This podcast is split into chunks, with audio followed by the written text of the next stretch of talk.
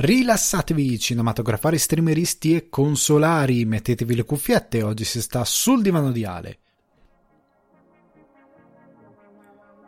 Il pezzo che sentite in sottofondo è So There Are No Fuck Buddies di Sibau e io sono Alessandro Di Guardi, trascendentale presentatore di Sul Divano di Ale che vi ricordo potete trovare su Spotify, iTunes, Apple Podcast, Google Podcast, Deezer, Amazon Music e Budsprout.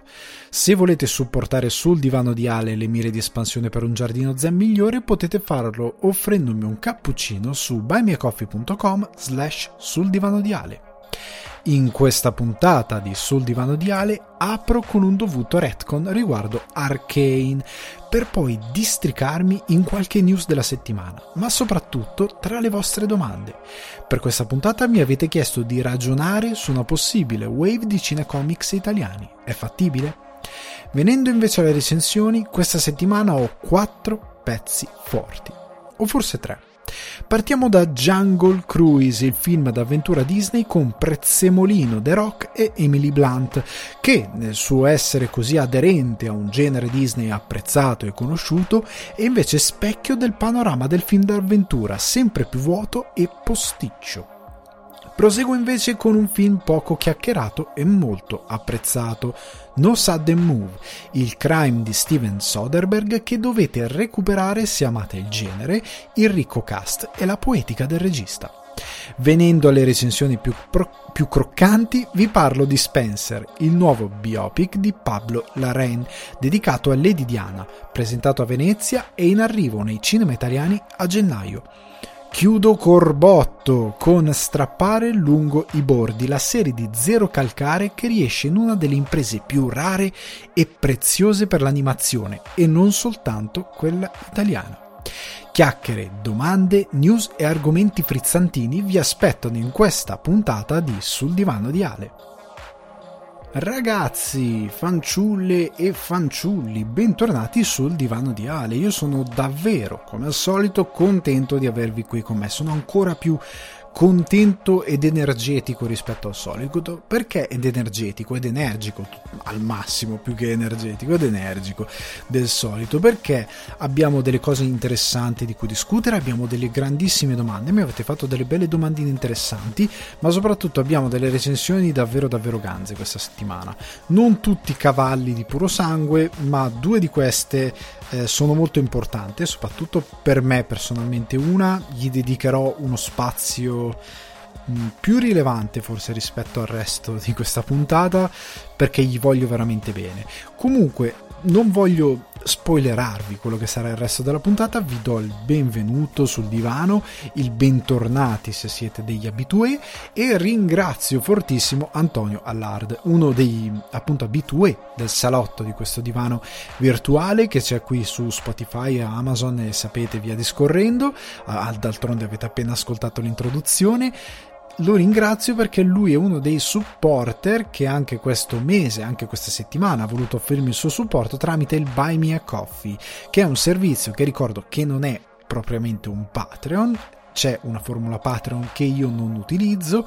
Questo in questo caso, questo in questo caso per non fare ripetizioni, è appunto un bar virtuale dove voi passate, offrite un cappuccino, più cappuccini, quello che volete e fate sostanzialmente mostrate il vostro sostegno in questa maniera. Non è a, ad abbonamento, quindi potete passare quando volete, è letteralmente un bar virtuale. Io sto cercando di tenere la pagina un po' più aggiornata rispetto al solito per dare insight proprio a chi mi sostiene viene e quindi ragazzi passate quando volete, quando ve la sentite siete sempre ospiti ben graditi del divano e del bar su Buy Me a Coffee. Però veniamo un po' a chiacchiere per scioglierci.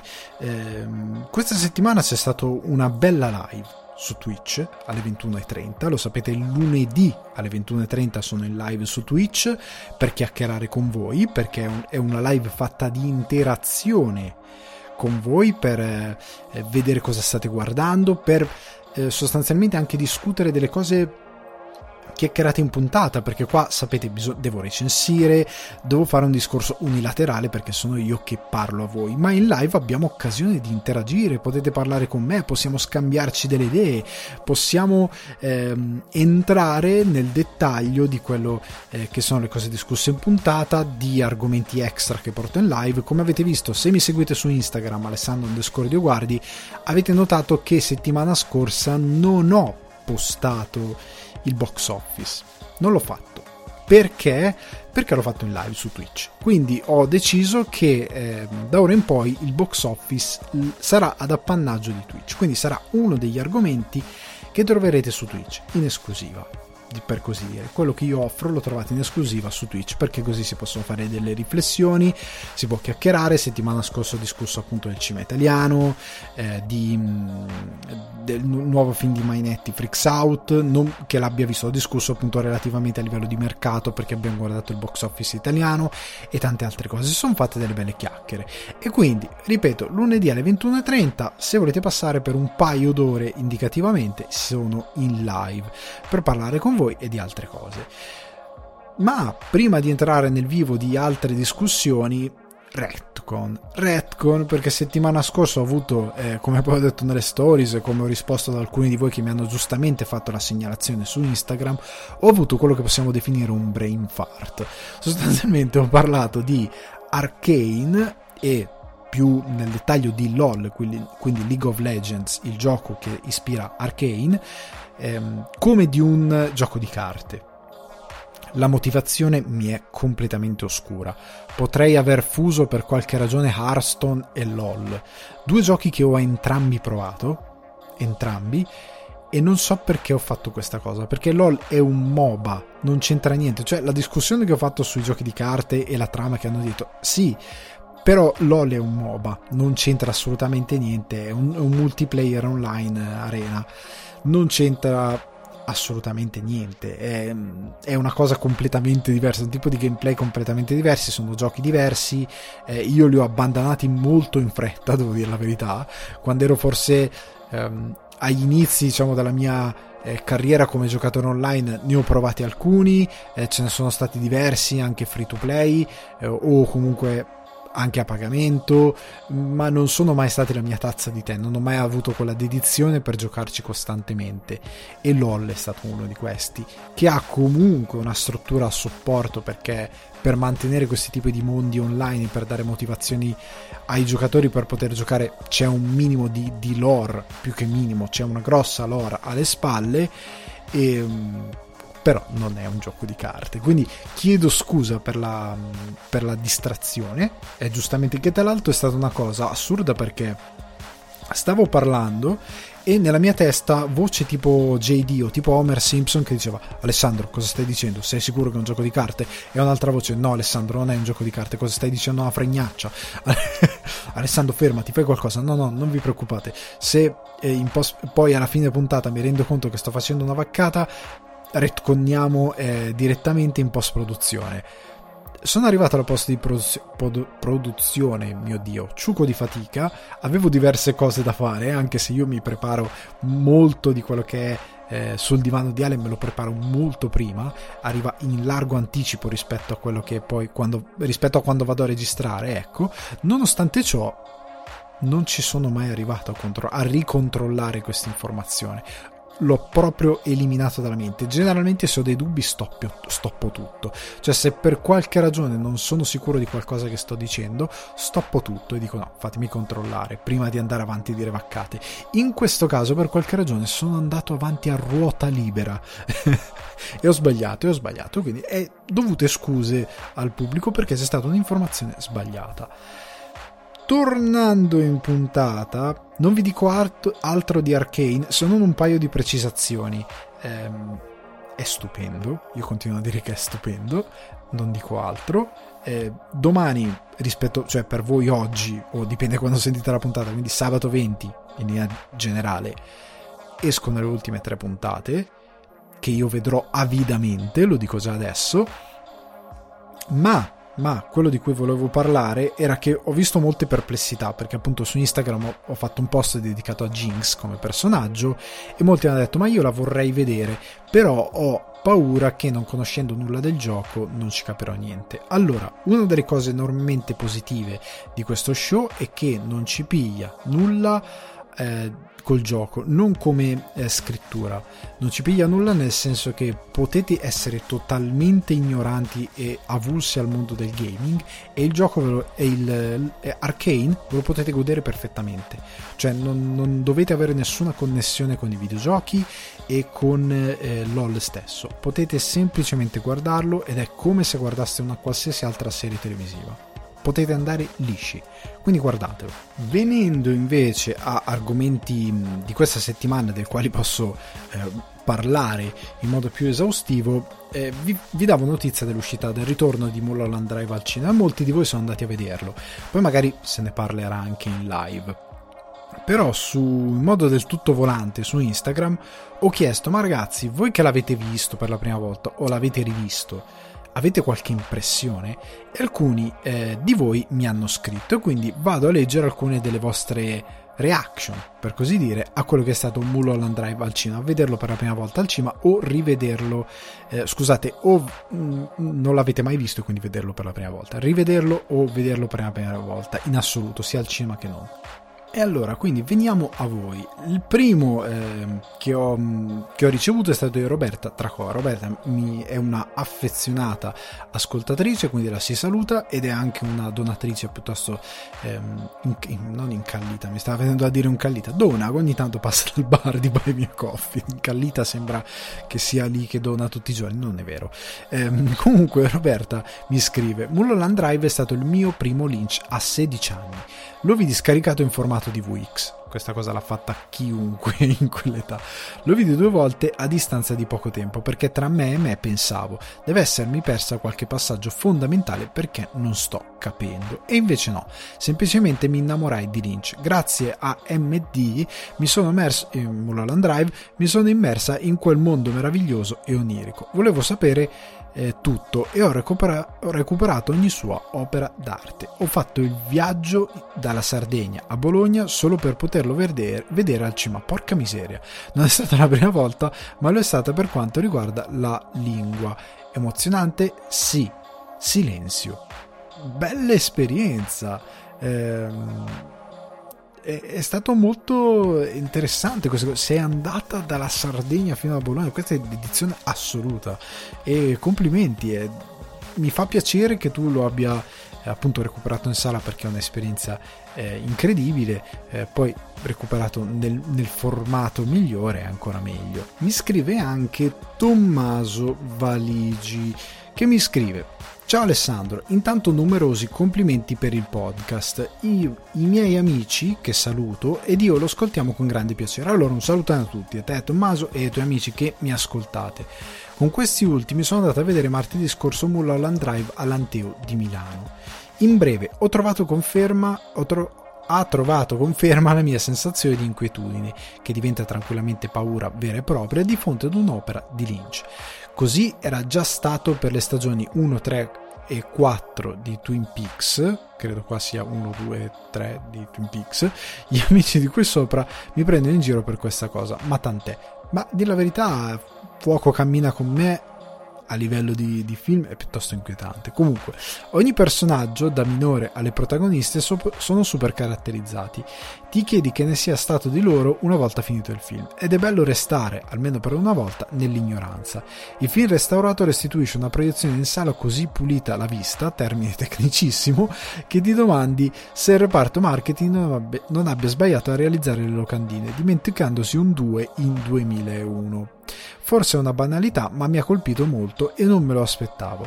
Era anche la prima volta che recuperavo al cinema un già proiettato in passato ed è un'esperienza che desidero ripetere. Grazie mille per lo spazio, la domanda e il magnifico podcast, firmato come fanno i boomer, compreso mio padre in stile Only Murders in the Building, Tommaso. Ciao Tommaso, mi hai dato davvero un bel messaggio, mi fa molto piacere. E, ehm, diciamo che essere inquietati da alcune cose di, di, Twin Peaks io lo reputo abbastanza normale. Cioè, nel senso, eh, senza stare lì a fare tutto il discorso su, su Twin Peaks, eh, però io mi ricordo quando lo vidi la prima volta ed ero molto giovane, mi inquietava, soprattutto la sigla. Cioè, la sigla è, un, è stata concepita quando Lynch eh, si sedette con Badalamenti come una cosa tra, da oscillare tra la paura e, e, il, e il, paradiso, cioè tra una cosa orribile eh, e poi un'apertura. Infatti quella parte finale dove fa tun tun tun tun tun tun, tun e c'è con la musica sotto che si alza e diventa molto più quasi appunto paradisiaca è fatta apposta perché deve essere una sorta di, di, uscita dalle tenebre però Twin Peaks in sé per sé se non fosse che a un certo punto sappiamo tutti la storia della seconda stagione super edulcorata perché Lynch non ci lavorava neanche più a un certo punto la sappiamo ehm, doveva essere molto più incisiva, tant'è che quando nella, se, nel finale della seconda stagione torna Lynch c'è uno stacco netto proprio di tutto, toni, regia e quant'altro che è impressionante. E ehm, la, la terza stagione di Twin Peaks, chiamiamola così, che poi è Twin Peaks The Return, ha delle parti che effettivamente eh, sono di inquietudine, non sono eh, diciamo quasi mai propriamente orrorifiche, però di inquietudine. Quello che ti inquieta tanto è davvero Fuoco cammina con me.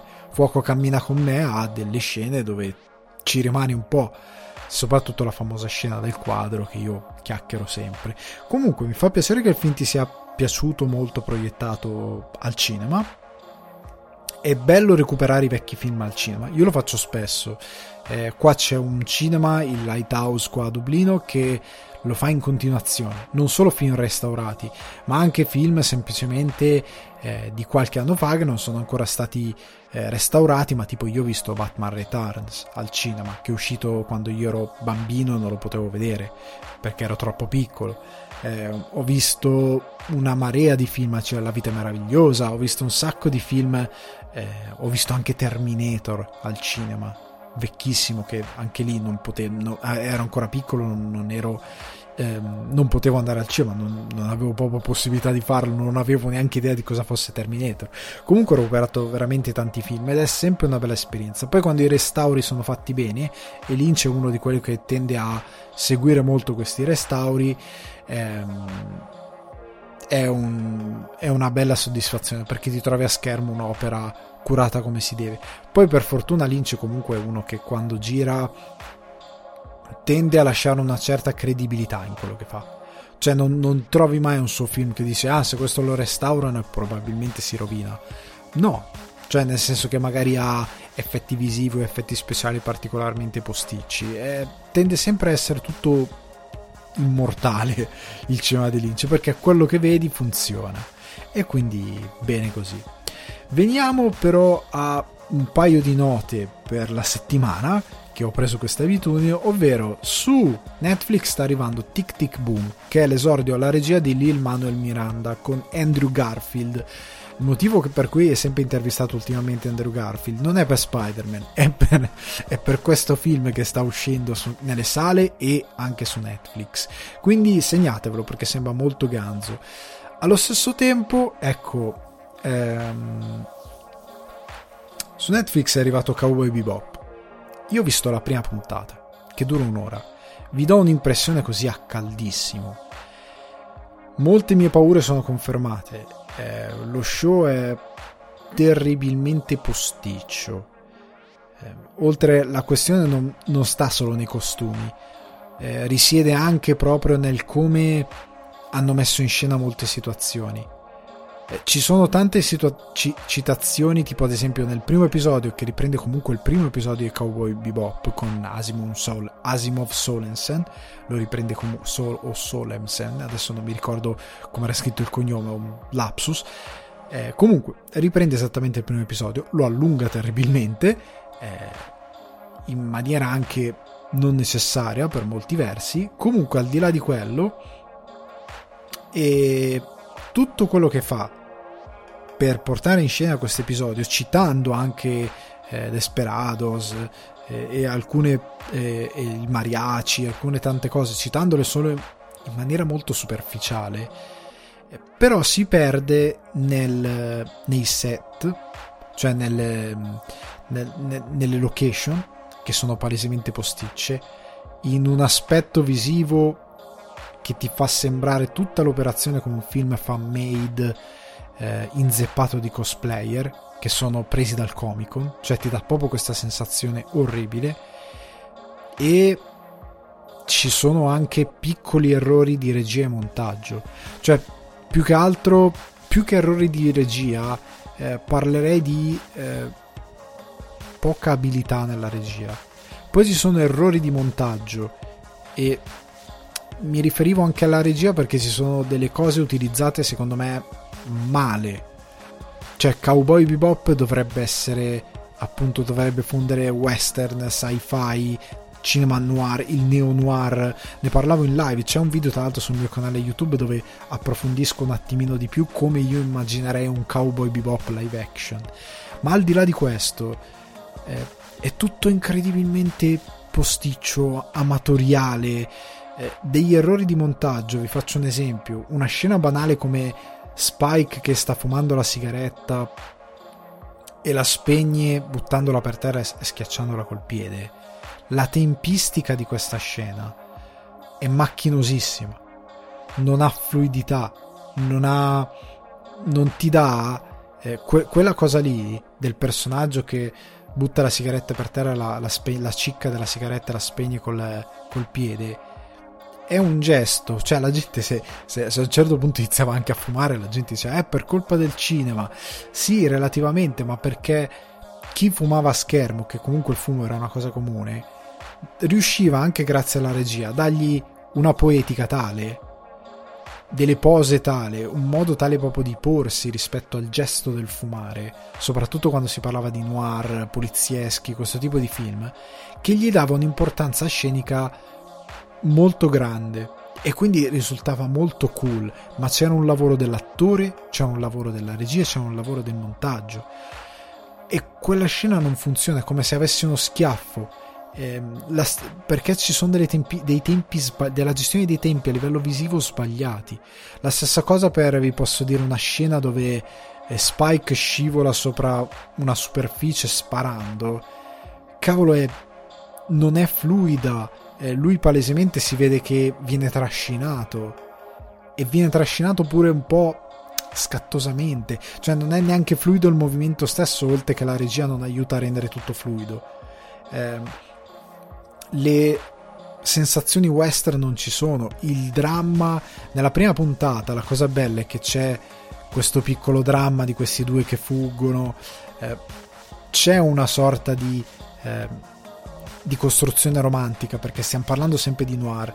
Quindi il noir vuol dire un investigatore eh, disilluso e sfatto dicendola male che ogni tanto rimane coinvolto molto spesso rimane coinvolto in questi casi dove certe cose sembrano qualcosa ma ne nascondono altro c'è sempre questo languore romantico un po' decadente e qua si vorrebbe emulare questa cosa che Cowboy Bebop emula moltissimo dal cinema americano perché è bello come questa cosa fa il giro perché Cowboy Bebop è intriso di una poetica di un certo di una poetica di un certo cinema ma anche di una certa lettura, letteratura americana la prende, la riconverte in qualcosa di postmoderno e la ributta in un anime con tutti i tic dell'anime, ok? Fa questo lavoro ed è incredibile come in un adattamento americano non riesca a essere americano ed emulare certe cose. Eh, gente con parrocchini brutti, che sono palesemente parrocchini, brutta recitazione, ripeto, set che sono palesemente set, ma proprio tanto, non, non ci credi neanche per un secondo a quello che stai guardando.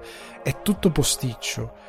Il primo episodio è orrendo, veramente orrendo, è bocciato e sto pensando di vedere gli altri per completezza, ma non so se ce la farò. Cioè sicuramente mi sparerò il secondo, ma anche qui c'è un livello anche dei flashback che è talmente basso, che è talmente, ripeto, amatoriale, che non ti fa credere nulla di quello che vedi. Cioè, proprio smetti di credere a quello che stai vedendo. L'idea che sia una finzione, che ci siano delle persone dietro la telecamera, dei microfonisti, degli assistenti alla regia, è palese. Perché è tutto troppo posticcio. E mi dispiace, mi dispiace veramente tanto. Però è così. Andando avanti invece eh, c'è stata questa ennesima uscita, in questo caso di Ridley Scott e di altri eh, registi contro i cinecomics, ah non vogliamo fare cinema. E io ho letto con dispiacere anche eh, da persone che seguo che parlano di, di comics eccetera eccetera la loro eh, reaction per così dire, come ho letto molte, molte altre eh, reaction a questo argomento dicendo ah il solito regista che ha paura del flop e allora deve criticare il cinecomics per attirare attenzione. Non funziona così. Cioè il pubblico che si incacchia per il suo film non va a vedere il suo film. Cioè il pubblico che si incavolerà per la dichiarazione di Scott non andrà a vedere House of Gucci. Oltre al fatto che House of Gucci non ha bisogno di pubblicità. House of Gucci è già enorme. Ci sono già eh, discussioni a riguardo da settimane da mesi, da quando lo stanno girando la gente ne parla e da quando sono stati diffusi poster qualche mesetto fa ne parla ancora di più e i primi trailer ne ha parlato ancora di più. Scott non ha bisogno di pubblicità. Cioè, piantiamolo con questa scusa puerile e veramente vigliacca di dire eh ha bisogno di pubblicità. Eh, Scott ha fatto una critica come fanno molti altri che per certi versi condivido. Le sceneggiature eh, noiose e assolutamente scritte male. Ragazzi, Vedova Nera, Black Panther, eh, lo stesso Shang-Chi ha un terzo atto orrendo. Eh, Ant-Man, il sequel, il sequel, di Ant-Man è abbastanza inguardabile. Eh, tanti film della Marvel non li salvi per logiche proprio di scrittura che non funzionano le stesse serie televisive, WandaVision l'abbiamo visto, Loki ha dei problemi che i fan giustificano con dei mezzi indicibili, però ha ragione sotto quel punto di vista, è innegabile. Poi che sia una sparata un po' da boomer eh, a questi film schifosi, io non li farò mai, va bene, va bene non farli, non è un problema. Io non mi aspetto un cinecomics di Ridley Scott, cioè l'ultima cosa che mi aspetto mi sembra normale che lui non ne farà mai uno. Non è il suo mestiere, non è il suo pane. Va bene così, non ce ne frega niente. Mm, trovo ridicolo che abbia avuto quest'uscita. Non fregatene, però nell'ambito gli, viene, gli sarà stato chiesto da qualcuno, qualcuno lo ha triggerato e lui ha risposto quello che pensava. Tutto qui. Per me non c'è grossa discussione da fare a riguardo. Vedendo invece a un paio di news, una ancora legata incredibilmente ai cinecomics, perché in questo periodo si parla abbastanza di quello. Eh, How I Met Your Father ha una data di uscita. A quanto pare su Hulu il 18 gennaio sbarcherà negli, negli USA, sbarcherà eh, la serie. Hulu, Disney Plus, How I Met Your Mother su Disney Plus, probabilmente How I Met Your Father arriverà a un certo punto su Disney Plus, anche lui. Eh, non so se a gennaio, ancora non è stato comunicato niente a riguardo, se 18 gennaio come negli Stati Uniti, probabilmente sì, magari arriverà un po' dopo, però potremo tutti scoprire eh, cosa hanno fatto. Io non sono particolarmente in hype per questa cosa. Eh, sapete come la penso riguardo gli spin-off di serie che hanno funzionato tanto bene c'è una lunghissima lista di fallimenti, una lunghissima lista, soprattutto di sitcom. Non mi citate Better Call Saul, parliamo di sitcom, c'è una lunghissima lista di roba andata veramente male. E questo potrebbe andare molto molto molto male, altrettanto, soprattutto perché a quanto pare vorrebbe essere in continuity. Cioè, quindi alcuni hanno teorizzato che, che c'è la figlia di Barney, però la figlia di Barney non può essere già maggiorenne No? No, c'è un problema. C'è un problema già di continuity qua. Non credo funzioni così. Però comunque lasciamo stare. Lasciamo stare, può, può andare benissimo. Eh, bene così. Vedremo. Non è un argomento particolarmente affascinante. Quello che è stato affascinante, che invece ho discusso anche in live, è stato il trailer di No Way Home gli errori, il famoso errore del trailer brasiliano dove si vede Lizard che viene colpito e non c'è chi lo ha colpito, quindi probabilmente uno degli altri Spider-Man. Eh, e tutti stanno parlando solo di quello, tant'è che si riconferma la mia paura, ovvero che ancora una volta Tom Holland non sarà il protagonista del film, cioè Spider-Man non sarà il protagonista del film, perché se guardate fino adesso tutti che stanno parlando? Di Garfield, di Tobey Maguire, di che è meglio Andrew Garfield e Tobey Maguire, il Dottor Octopus, ah che bello torna Goblin, ah che bello torna l'Uomo Sabbia, ah che bello... Nessuno sta parlando dello Spider-Man di Tom Holland e già vi dovrebbe accendere 2 milioni di campanelli d'allarme. In tutto questo, ehm, Tom Holland ha rilasciato un'intervista a GQ dove nei quali si è parlato anche il fatto che eh, Amy Pascal, la, produci- la produttrice di Sony, vorrebbe che lui diventasse il nuovo Tony Stark. Che è una cosa che in teoria io credo fosse nei piani di Disney, salvo giocarsi il personaggio non male, di più, sapete benissimo come la penso. Se giocate al personaggio, ma lo ha distrutto alle fondamenta. Questo non potrà mai essere il nuovo Tony Stark. Perché ti sei bruciato il personaggio? Perché il personaggio non è in grado di avere quell'arco per diventare il nuovo Tony Stark. Contestualmente, Tom Holland, che credo abbia annusato il problema, ehm, ha reagito quanto segue. Prima Amy Pascal ha detto: Ho parlato con lui a proposito di farne altri 100 relativi ai film di Spider-Man. Ehm, non farò mai più film di Spider-Man senza di lui. Stai scherzando? Mi stai prendendo in giro? Are you kidding me? Dice eh, Amy Pascal detto tra me e te, non è vero niente. cioè, nel senso che qua, appena eh, ci sarà la possibilità di fare un film su Miles Morales, farete un film su Miles Morales con un nuovo attore, con eh, spaccando tutto perché sarà una cosa enorme, considerando come è andato bene il film animato e come probabilmente andrà bene il sequel che è in lavorazione. Eh, e credo che a un certo punto avrete sicuramente esigenza di fare un altro Spider-Man e quindi avremo il qui, quarto Spider-Man al cinema, quinto considerando il Miles Morales che probabilmente arriverà prima di un altro Peter Parker.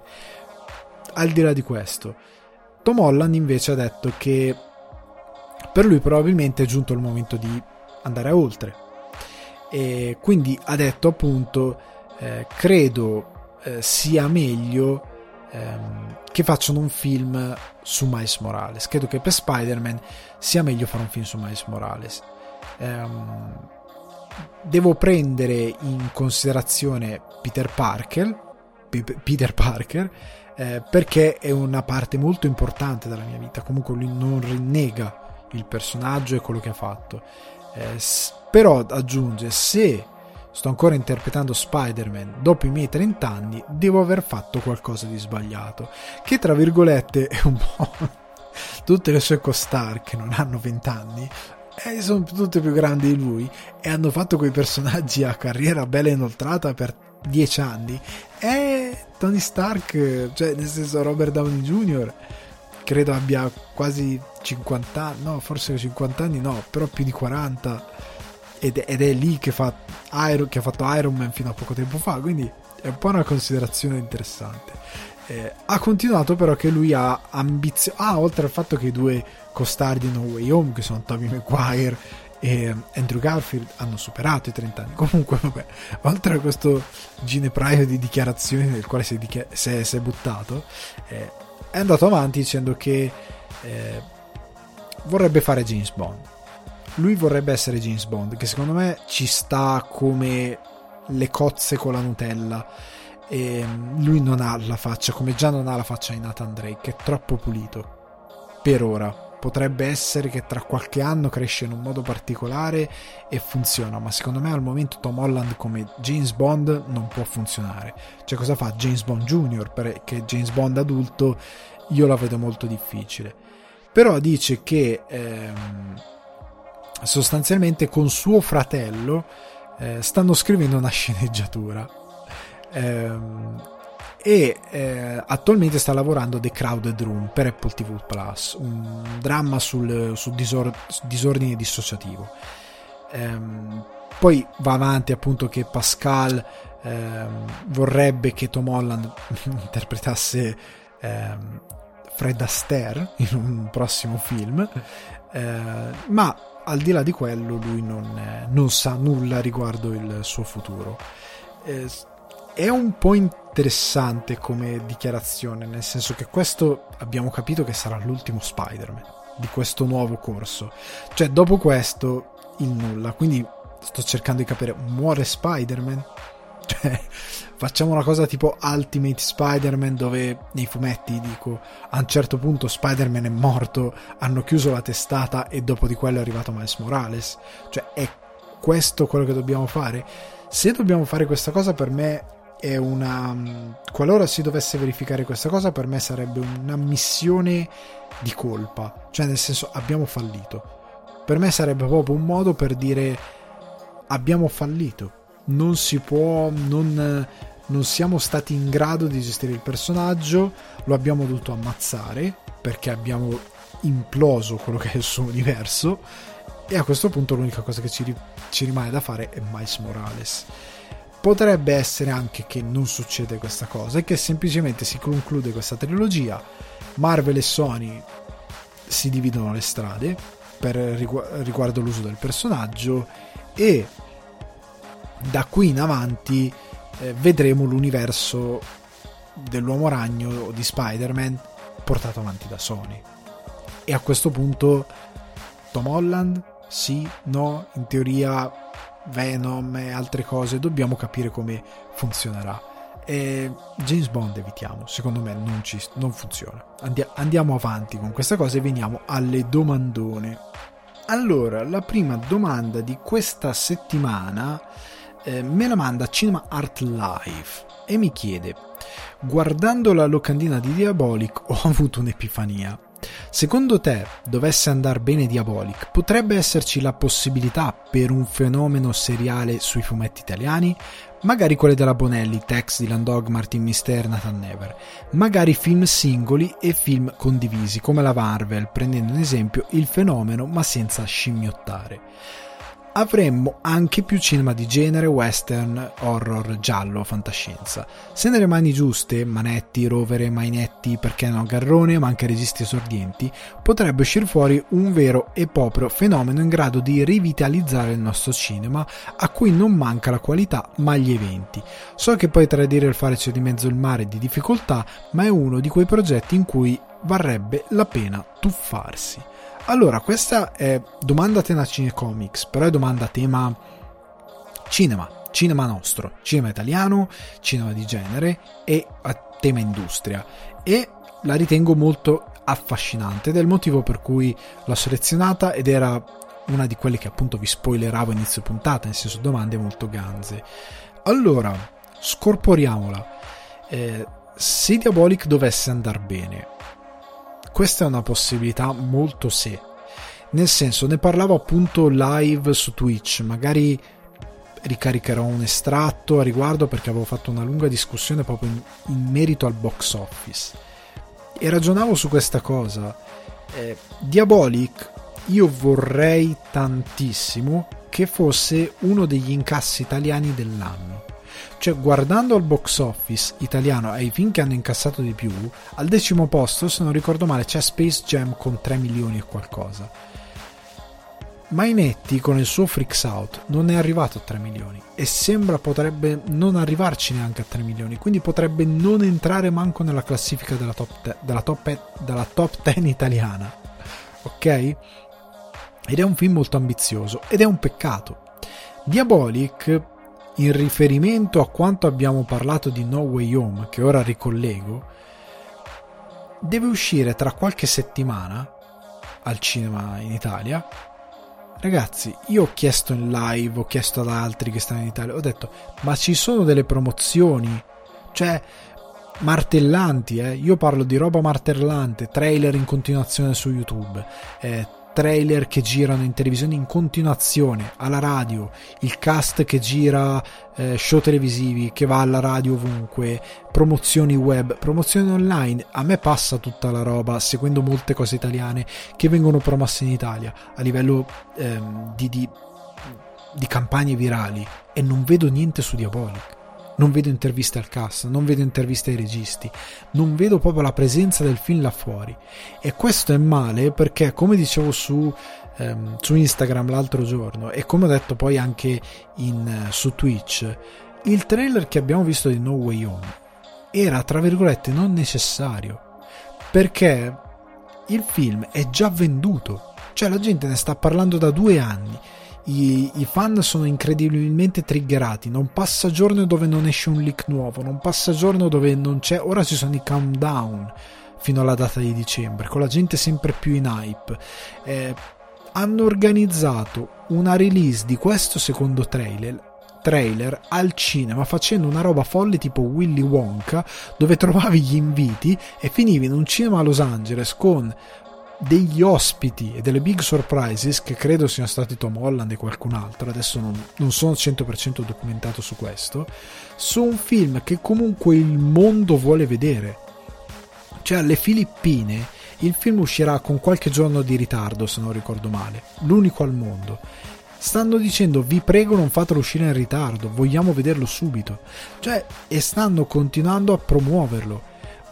Quando è uscito il primo trailer, per un paio di settimane su YouTube era l'ADS automatico che mi compariva prima di guardare i video. Due minuti e rotti di trailer era l'ADS automatico, uno di due tra l'altro, che mi compariva nei video di YouTube Diabolic non ha questa comunicazione e quindi io non riesco a vedere uno scenario dove questo film possa incassare eh, come me- nella media dei grossi film Marvel, perché i grossi film ma- Marvel, anche per via del Covid e tante altre cose, quelli che hanno incassato di più in Italia, in generale, quelli che hanno incassato di più anche non cinecomics, si parla di 6 milioni e qualcosa, non si va oltre quella soglia, non si arriva neanche ai 10 io non dico che deve arrivare a incassare 20 milioni, solo in Italia, però vorrei che si battesse con quei film, cioè che arrivasse a 7 milioni, 8 milioni, 6 milioni, 5 milioni, una cosa di questo tipo, che arrivasse a risultati ottimi per il tempo presente, ma ottimi in generale anche rispetto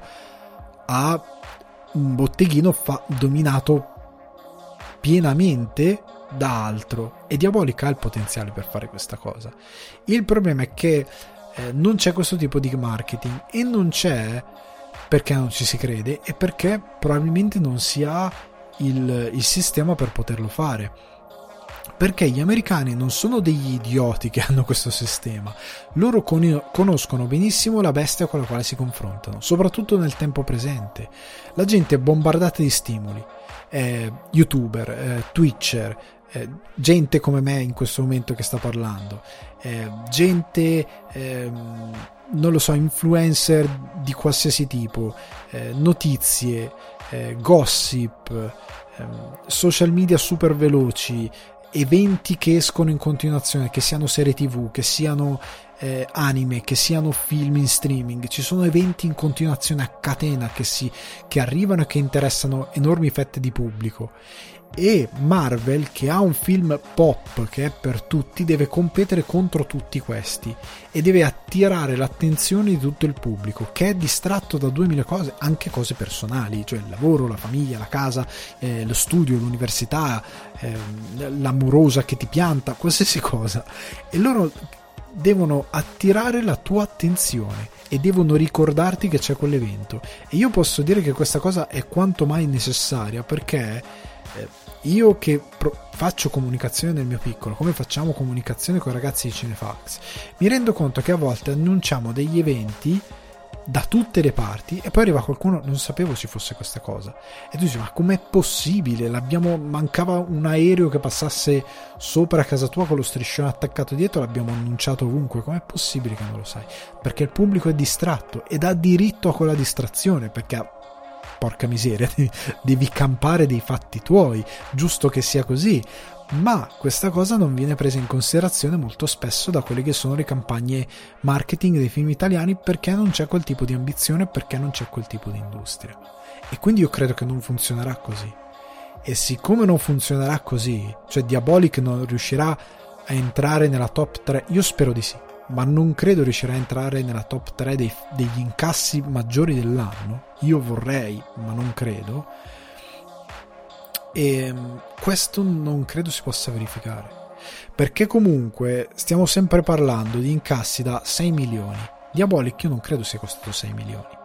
Se Freaks Out è costato a quanto pare 12-13 milioni e ne ha incassati manco 3, capite che c'è un problema a monte comunque c'è un produttore per arrivare a con- perché tanti produttori hanno continuato a investire su Zalone? Perché faceva degli incassi stratosferici a fronte di eh, budget da commedia. Cioè oltre, ben oltre 10 milioni, cioè parliamo di incassi grossi grossi. Eh, questi film per avere successo dovrebbero avere quel tipo di ritorno economico, che purtroppo non arriva a esserci perché non sono eh, veicolati nel modo corretto, molto spesso perché non, sono, non riescono a essere così potenti a monte la Bonelli ha dei progetti di questo tipo perché si parla, stanno girando un film su Dampir o credo abbiano finito di girarlo, non mi è chiara questa cosa. Hanno ricomprato pre-Covid, quindi diversi anni fa, i diritti di Diabolic, che, di Diabolic scusate, i Dylan Dog che avevano gli americani per fare una serie tv ambientata in Inghilterra su Dylan Dog non se ne sa più niente, questa cosa potrebbe essere andata in fumo, eh, potrebbe essere che ancora non sono partiti con la produzione, la pre-produzione, non si sa più niente di questa cosa. Eh, ci sono dei progetti. Anni fa fecero un cartone di Martin Mister, orribile, poi ne parleremo parlando invece di Zero Calcare, però sta di fatto che non c'è... Ehm, non tanto, non è che mancano le, le mestieranze, poi c'è anche un problema di eh, un tipo di cinema che non sappiamo davvero fare fino in fondo. Cioè, Nathan Never, film ambientati nello spazio, eccetera, eccetera, che cavolo li sa fare in Italia? Con che mezzi li sappiamo fare? Cioè, io ho visto... Cioè, ci deve essere un'ambizione e anche un mestiere per certe cose che deve essere molto grande e io non credo che ci sia in questo momento. Se mi smentiscono domani, io sono l'uomo più contento del mondo e anche questo è il punto. Il problema è che io non, non lo vedo e io non vedo uno scenario in cui possa esserci un'esplosione, considerando che siamo fuori tempo massimo. Cioè, i cinecomics hanno iniziato a esplodere nel 2008 con Iron Man ed era già esploso il Batman di Nolan. La Marvel è diventata veramente grande col primo Avengers. Non stiamo parlando di due anni fa, stiamo parlando di ormai primo Avengers 8 anni fa, 9 anni, oh, 7 anni fa, 7-8 anni fa, una cosa di questo tipo. Porca miseria, è tanto tempo. E noi cosa abbiamo fatto nel frattempo? Ci sono state un paio di operazioni tipo il ragazzo invisibile, ma non funzionano. Perché non, non abbiamo quella poetica nostra? Cioè, l'unico cinecomics che però è come Darkman, quindi un cinecomics creato al cinema, che ha funzionato è stato quello di Mainetti, lo chiamavano Gigrobot, ma anche lì non è propriamente un cinecomics, perché non è propriamente un supereroe, perché è molto più giapponese che americano, come logiche, e molto italiano come morale e molte altre cose. Quindi io non vedo uno scenario dove questo possa succedere, non lo vedo proprio. Eh, anche perché a monte sembra che noi siamo allergici a un certo tipo di genere e abbiamo un pubblico che lo è diventato altrettanto perché noi gli abbiamo fatto credere che sia così, quando invece non lo è. Altra domanda invece che ehm, mi arriva da Calvin42 a.k.a. Claudio e mi scrive ciao Ale ti scrivo due domande per il podcast quindi due domande la prima riguarda gli adattamenti live action dei manga che secondo me avrebbero tutti da imparare da Scott Pilgrim. Quel film è un adattamento del fumetto che ha perso alcune caratteristiche o dettagli, ma di certo ne ha centrate in pieno molte altre. Non credi che quindi i manga potrebbero essere adattabili se solo dietro ci fosse qualcuno che sa cosa sta facendo? La seconda domanda riguarda videogiochi e cinema, in particolare legato anche a Kojima. Ci sono a tuo avviso libri o dei manuali da leggere per poter arrivare allo sviluppo di sceneggiatore per videogiochi con uno stile più cinematografico cinematografico proprio come Kojima o anche solo Uncharted o The Last of Us oppure è ancora troppo presto? Allora, eh, ti rispondo a entrambe le domande ehm, cercando di essere agile e scattante come una gazzella. Allora, partiamo dalla prima. Eh, non credi che quindi manga potrebbero essere adattabili se solo dietro ci fosse qualcuno che sa cosa sta facendo? Sì, ma devi scegliere le tue battaglie. Cioè, nel senso che adesso è partito l'adattamento di One Piece. One Piece è l'ultimo manga che io penserei ad adattare in live action. L'ultimo. Tra tutti i manga possibili e immaginabili, One Piece è l'ultimo che io prenderei per un adattamento. Il motivo è molto semplice.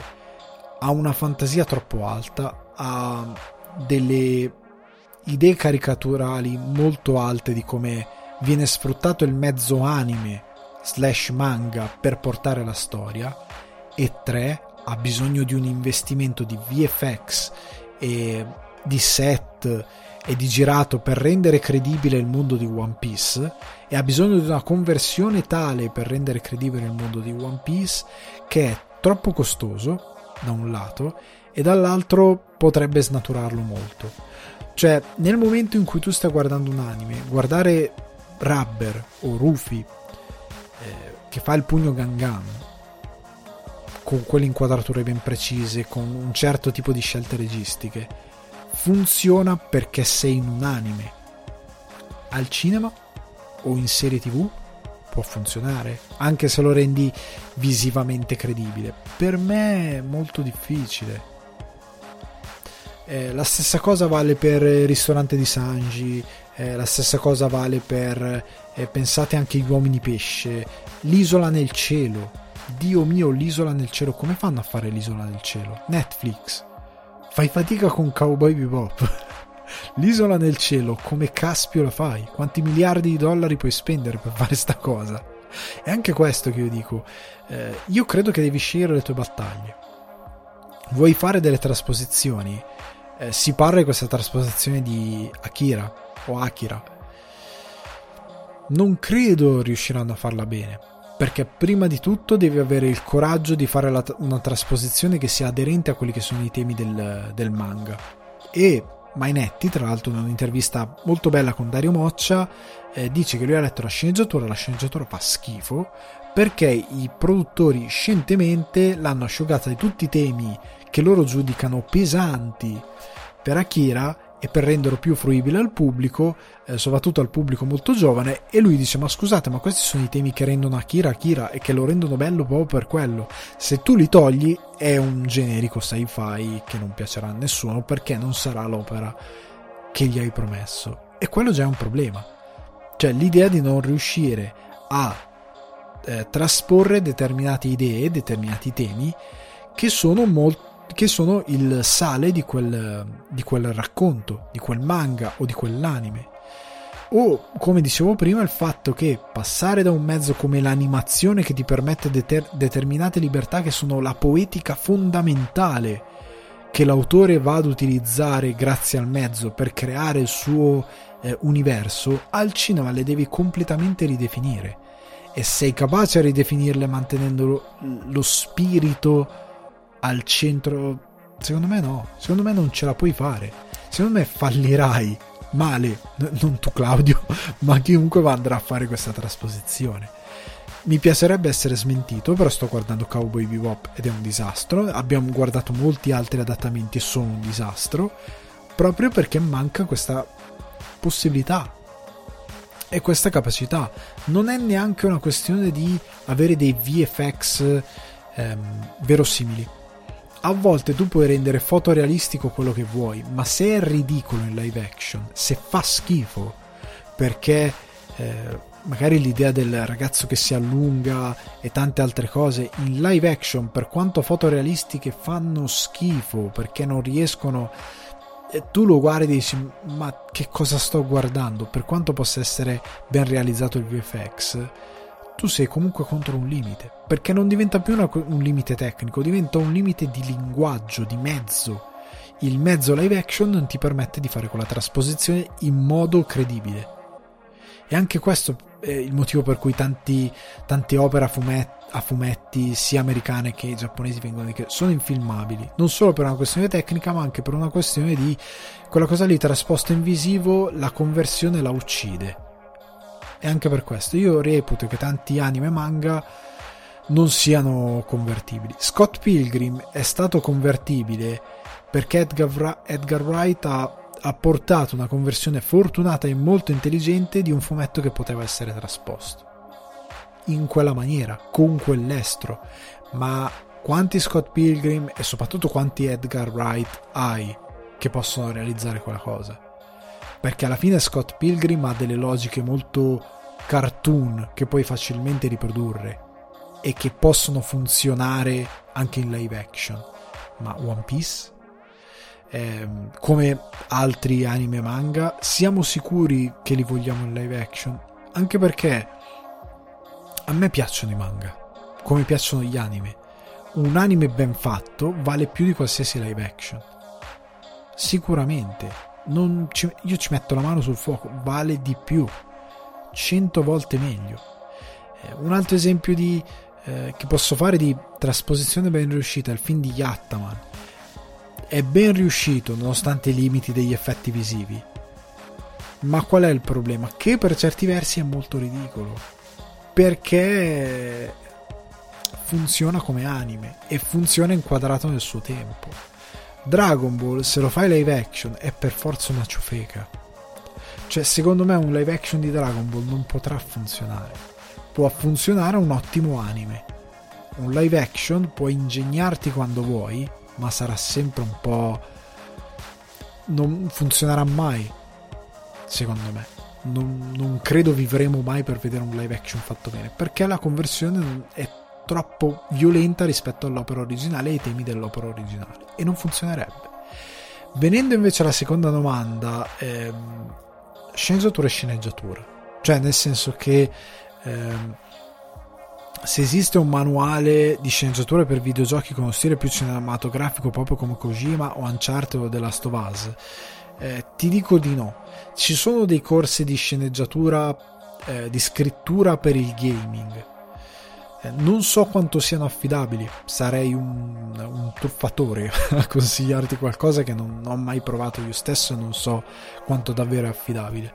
Però dei manuali non credo. Alla fine sceneggiatura è sceneggiatura. La scrittura poi ha delle sue grammatiche magari eh, specifiche relative al mezzo videogame, al mezzo videoludico, però la scrittura quella è, quella rimane. Cioè, alla base eh, Kojima è bravo perché riesce a capire game design e narrativa e come fonderle e quindi riesce a, dedu- a, a, a unire le due cose. Ma al di là di questo, la sua scrittura è genuinamente geniale perché è un bravissimo osservatore del mondo che riesce poi a creare delle belle poetiche per convertirle in una storia. Eh, non, non credo che sia una cosa che può essere insegnata da un manuale. Cioè, loro, anche Uncharted o The Last of Us, oltre al fatto che sono tutte opere che hanno, eh, soprattutto Kojima e Metal Gear Solid, e anche Death Stranding in parte, dei debiti col cinema. Enormi. A livello magari visivo eccetera eccetera o di alcuni temi. Però la scrittura è un qualcosa proprio eh, tipo The Last of Us è molto McCo- McCarthy mi, mi, pare o McCormack sto avendo un lapsus sul, sullo scr- cioè, scrittore americano magari chi, per chi mi vede su YouTube metterò a schermo la grafica però comunque ha dei debiti verso degli autori a volte di letteratura che non hanno mai eh, scritto per il cinema o che non hanno magari collaborato più di tanto nel cinema a portare delle opere indimenticabili.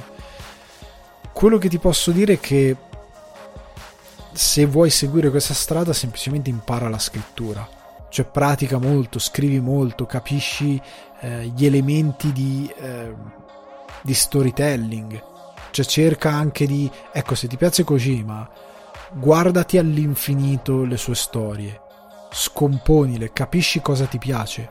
Cioè, se, se, ti piace tanto Metal Gear Solid, perché ti piace? Al di là del gameplay, poi puoi arrivare a cercare di ricomporre come mi piace la sua scrittura unita al, al gameplay e quindi al game design, come le due cose si abbracciano.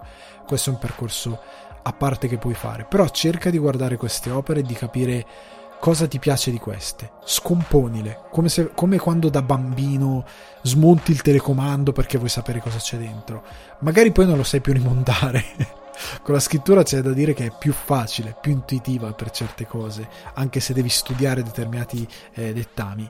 Ma smonta queste storie, smonta The Last of Us, eh, smonta Metal Gear Solid, smonta Death Stranding, scomponilo, prendi i personaggi, guardali, eh, cerca di capire eh, anche a volte cosa ti piace proprio di, di, quel tipo di racconto, cosa ti affascina, come è stata scritta una determinata cosa, in modo eh, quasi analitico.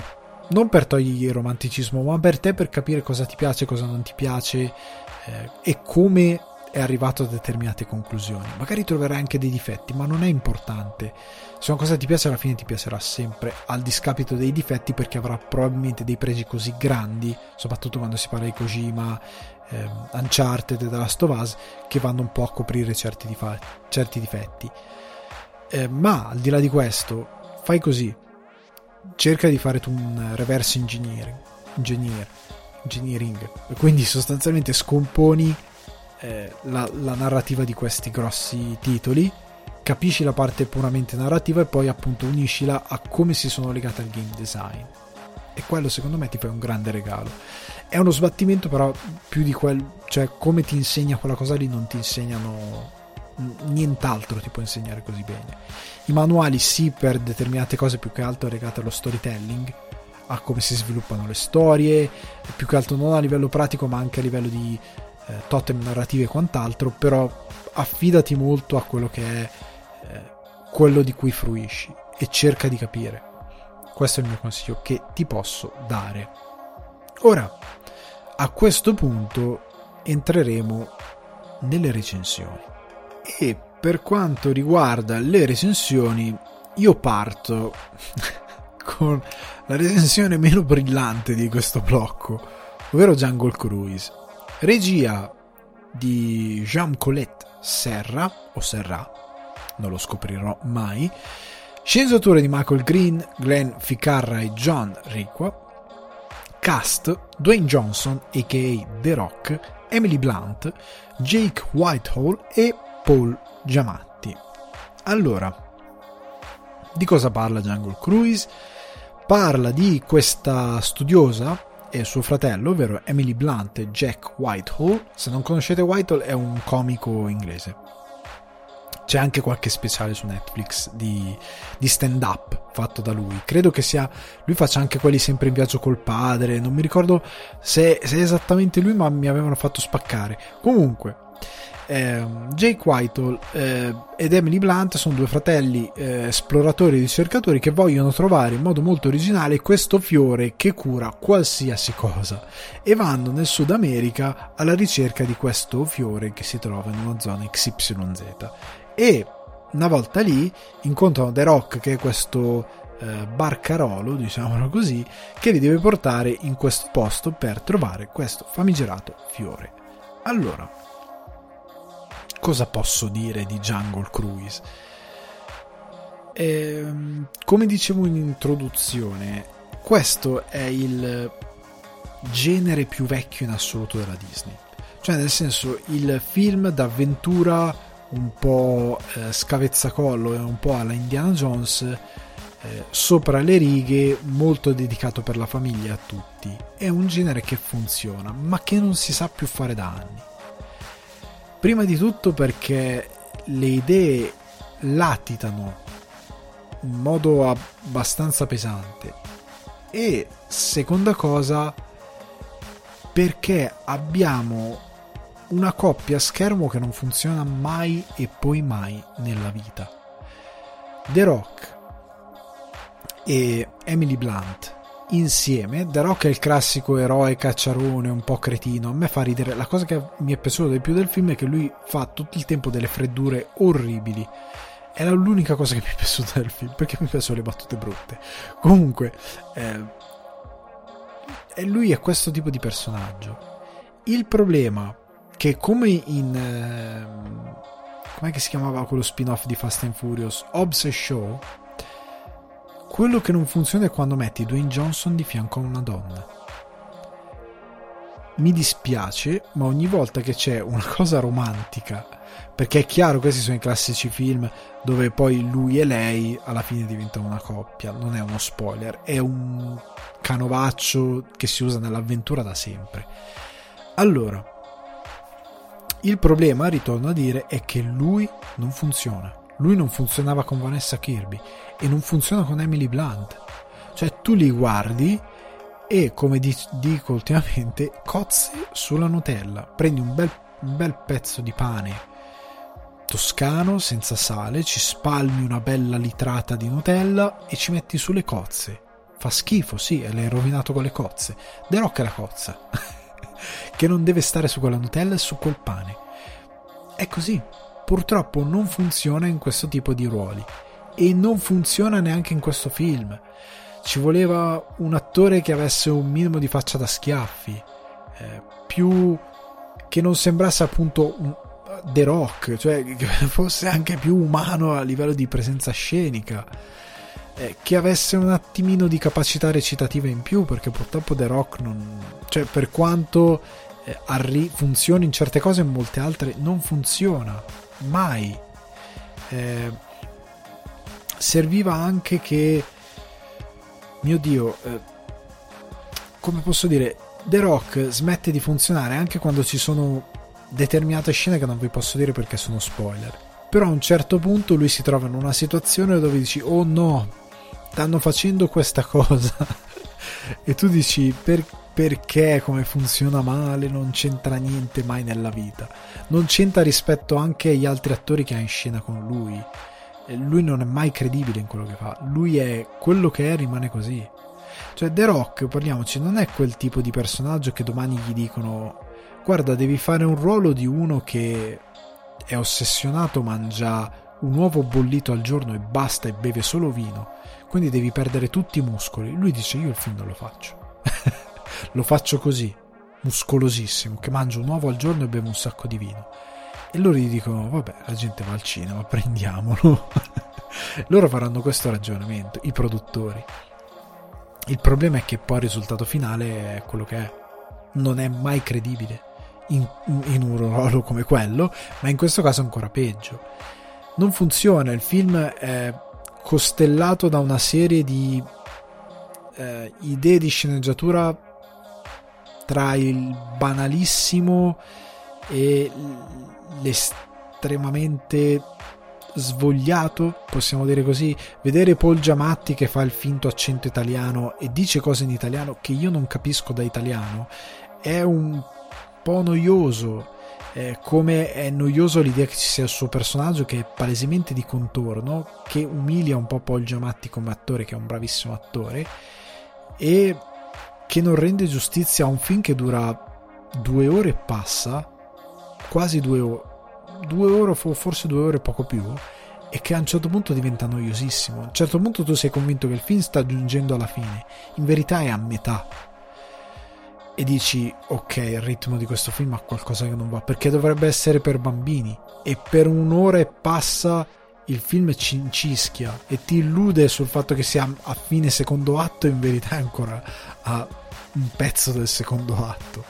Perché continua a ripetere determinati schemi re, re, legati diciamo al personaggio di The Rock che a un certo punto hai capito e hanno stufato.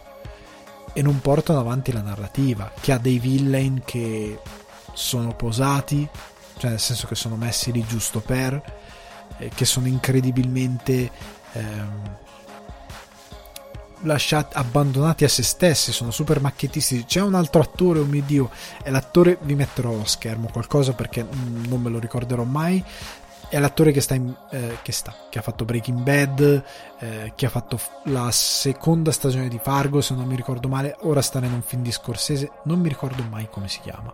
Comunque, ehm, lui ha un ruolo del tedesco cattivo che va bene, ma è super macchiettistico e va bene, ma andrebbe bene se il tono del film fosse moderato a, tor- a tutto il resto, mentre invece è buttato via non voglio dire molto alto di Jungle Cruise, dico solo che ha anche degli effetti speciali orrendi. Eh, non degli effetti speciali, scusate, dei VFX orrendi. Sono dei green screen che sono palesemente dei green screen, capisci gli attori non sono lì. Eh, credo abbiano riutilizzato un asset di una determinata azione di The Rock perché fa la stessa identica azione per due volte di fila ed è un VFX, se no sarebbe morto. e, è tecnicamente anche parlando un disastro, è noioso, è ridondante e Emily Blunt è veramente sprecata. È un film eh, triste per molti punti di vista perché uccide completamente l'avventura come genere e quello che rimane è veramente niente. È la... finito di vederlo non avevo voglia di vedere più nient'altro di intrattenimento che fosse di puro intrattenimento perché mi aveva ehm, mi aveva stufato, mi aveva disgustato, talmente era così smaccatamente vuoto nel suo essere un film d'avventura che non ha niente. Non, non me lo sarei goduto da bambino e non me lo godo adesso. Chiudo dicendo che c'è anche una versione lenta di Nothing Else Matter dei Metallica che veramente mi ha lasciato senza parole. Andando avanti e andando su una nota più lieta, per così dire, vi propongo No Sudden Move, che ho visto dopo Jungle Cruise, come antidoto a una serata che era partita veramente male. Regia, fotografia e montaggio di Steven Soderbergh ed è accreditato poi come Peter Andrews e Marianne Bernard. Sceneggiatura di Ed Solomon con Don Cheadle, Brendan Fraser, Benicio del Toro, Kieran Culkin, Julia Fox, David Harbour, John Hamm, Ray Liotta e Matt Damon. Ecco, super cast. La trama, eh, super semplice, è la storia di questi ehm, tre criminali, che sono Don Cheadle, eh, Benicio del Toro e Kieran Culkin, che vengono assunti da questo tipo, che è Brendan Fraser, per conto di un committente, per ehm, un lavoro abbastanza semplice, che gli frutterà un sacco di soldi, e che loro accettano nonostante determinate cose non tornino. Ovviamente il lavoro finisce eh, male, succede qualcosa che non doveva assolutamente succedere e che alcuni membri di questo eh, gruppetto sono chiamati praticamente a risolvere e da lì parte l'indagine per capire che cosa c'era davvero dietro questa operazione, capire chi ha cercato di sabotare la cosa, perché e cosa ci possono cavare loro, che sono sostanzialmente un gruppo di eh, disperati che sta cercando di lasciarsi alle spalle un certo tipo di vita criminale per andare altrove e per stare tranquilli. Allora, la cosa che mi piace, partendo dalla trama, eh, partendo dalla scrittura, è che eh, sostanzialmente questo film può essere un po' un corrispettivo, non vi voglio dire perché è ambientato non ai tempi di oggi, ma se non ricordo male anni 60-70. È il corrispettivo eh, di quello che sono stati per molto tempo i film di indagine sulle lobby del tabacco, però legato a qualcosa di diverso, anche se eh, questa cosa è molto di contorno, cioè è una cosa che non va ossessivamente a dominare il film. Il film per molto tempo ti tiene all'oscuro di questa cosa, arriva solo alla fine. Eh, però quello che è interessante è come un film crime che voi potete trovare su Sky e Now TV, se avete una delle due piattaforme, questo crime thriller mettendo al centro il crime e il thriller e lasciando come eh, una sorta di McGuffin o comunque come soluzione finale questa, ehm, questa cosa che loro stanno cercando di disinnescare e che poi è un po' il motore eh, del film e diventa molto eh, diventa un film molto eh, affascinante eh, proprio perché non saprei come spiegarvelo. È, come se fosse, come posso dirvi, è come se fosse un film di Guy Ricci. Quel film dove tutti rincorrono qualcosa, dove i criminali sono sempre perennemente a rincorrere qualcosa, dove c'è qualcun altro che invece insegue questi criminali, dove ci sono una serie di cose che accerchiano questi protagonisti e li vogliono uccidere, però ha un ritmo più posato, siamo negli anni 70, negli anni 60, non possiamo esagerare con eh, un ritmo ipertrofico. Quindi eh, Soderbergh asciuga tutto, rende tutto, contestualizza anche storicamente tutto molto bene. È meraviglioso come contestualizza storicamente sia questa questione terza che fa da, eh, da background e che domina in un certo senso il segreto diciamo del film, ma allo stesso tempo ehm, riesce a dare, ad ammantare il film di un, um, un'aura che non è mai cafona. Cioè l'idea di voler fare gli anni 70 o 60, adesso ripeto, non ricordo bene il periodo, non è così prepotente. è presente e molto ehm, Soderberghiana, diciamo così, soprattutto per come lui utilizza le ottiche per girare questo film. Perché avete eh, queste ottiche quasi fisheye in alcune situazioni dove non te le aspetti.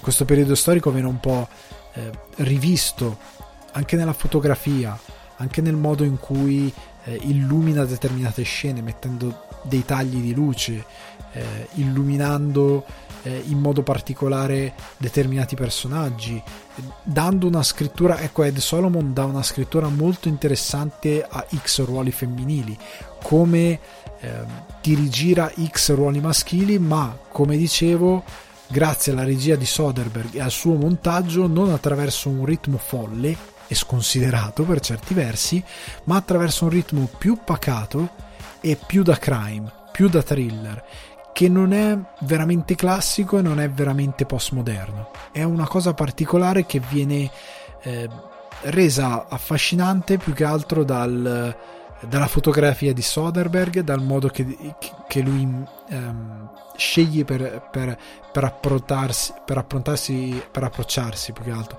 alla messa in scena, alle scelte di regia, eh, a tutto quello che concerne appunto la, l'estetica del film.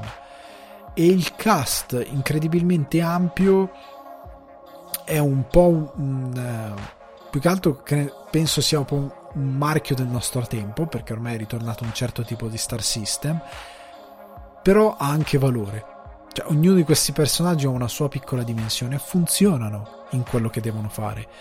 Quindi io ve lo consiglio perché se eh, siete degli amanti del crime se vi piacciono i thriller se avete ehm, fascinazione soprattutto per una certa epoca, questo film è perfetto. E che ecco ehm, dà ulteriore prova di quanto Don Cheadle sia bravo, di quanto sappia fare molto fuori dal Marvel Cinematic Universe, quanto Brendan Fraser sia mancato al cinema, quanto Benicio del Toro riesca sempre a dominare lo schermo indipendentemente dal ruolo che gli viene dato.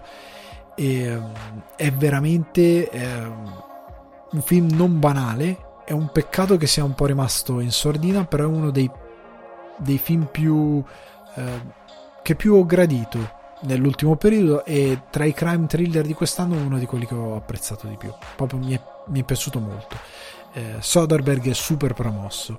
Quindi ragazzi, No Sudden Move lo trovate su Sky e Now TV. Il prossimo film invece è un'opera ben diversa rispetto a quelli che abbiamo trattato finora ed è Spencer di Pablo Larraine, sceneggiatura di Steven Knight con Kirsten Stewart, Richard Samuel, Elizabeth Barrington, eh, Jack Nealon, eh, Freddie Spry, Jack Farding e Sean Harris e molti altri. Nonostante in questo film la vera protagonista anche a livello di casting è indubbiamente Kirsten Stewart, che è incredibile del film. Però andiamo un attimino a monte. Spencer è la storia di... è un biopic su Lady Diana. Ora faccio una piccola premessa prima di entrare nella recensione.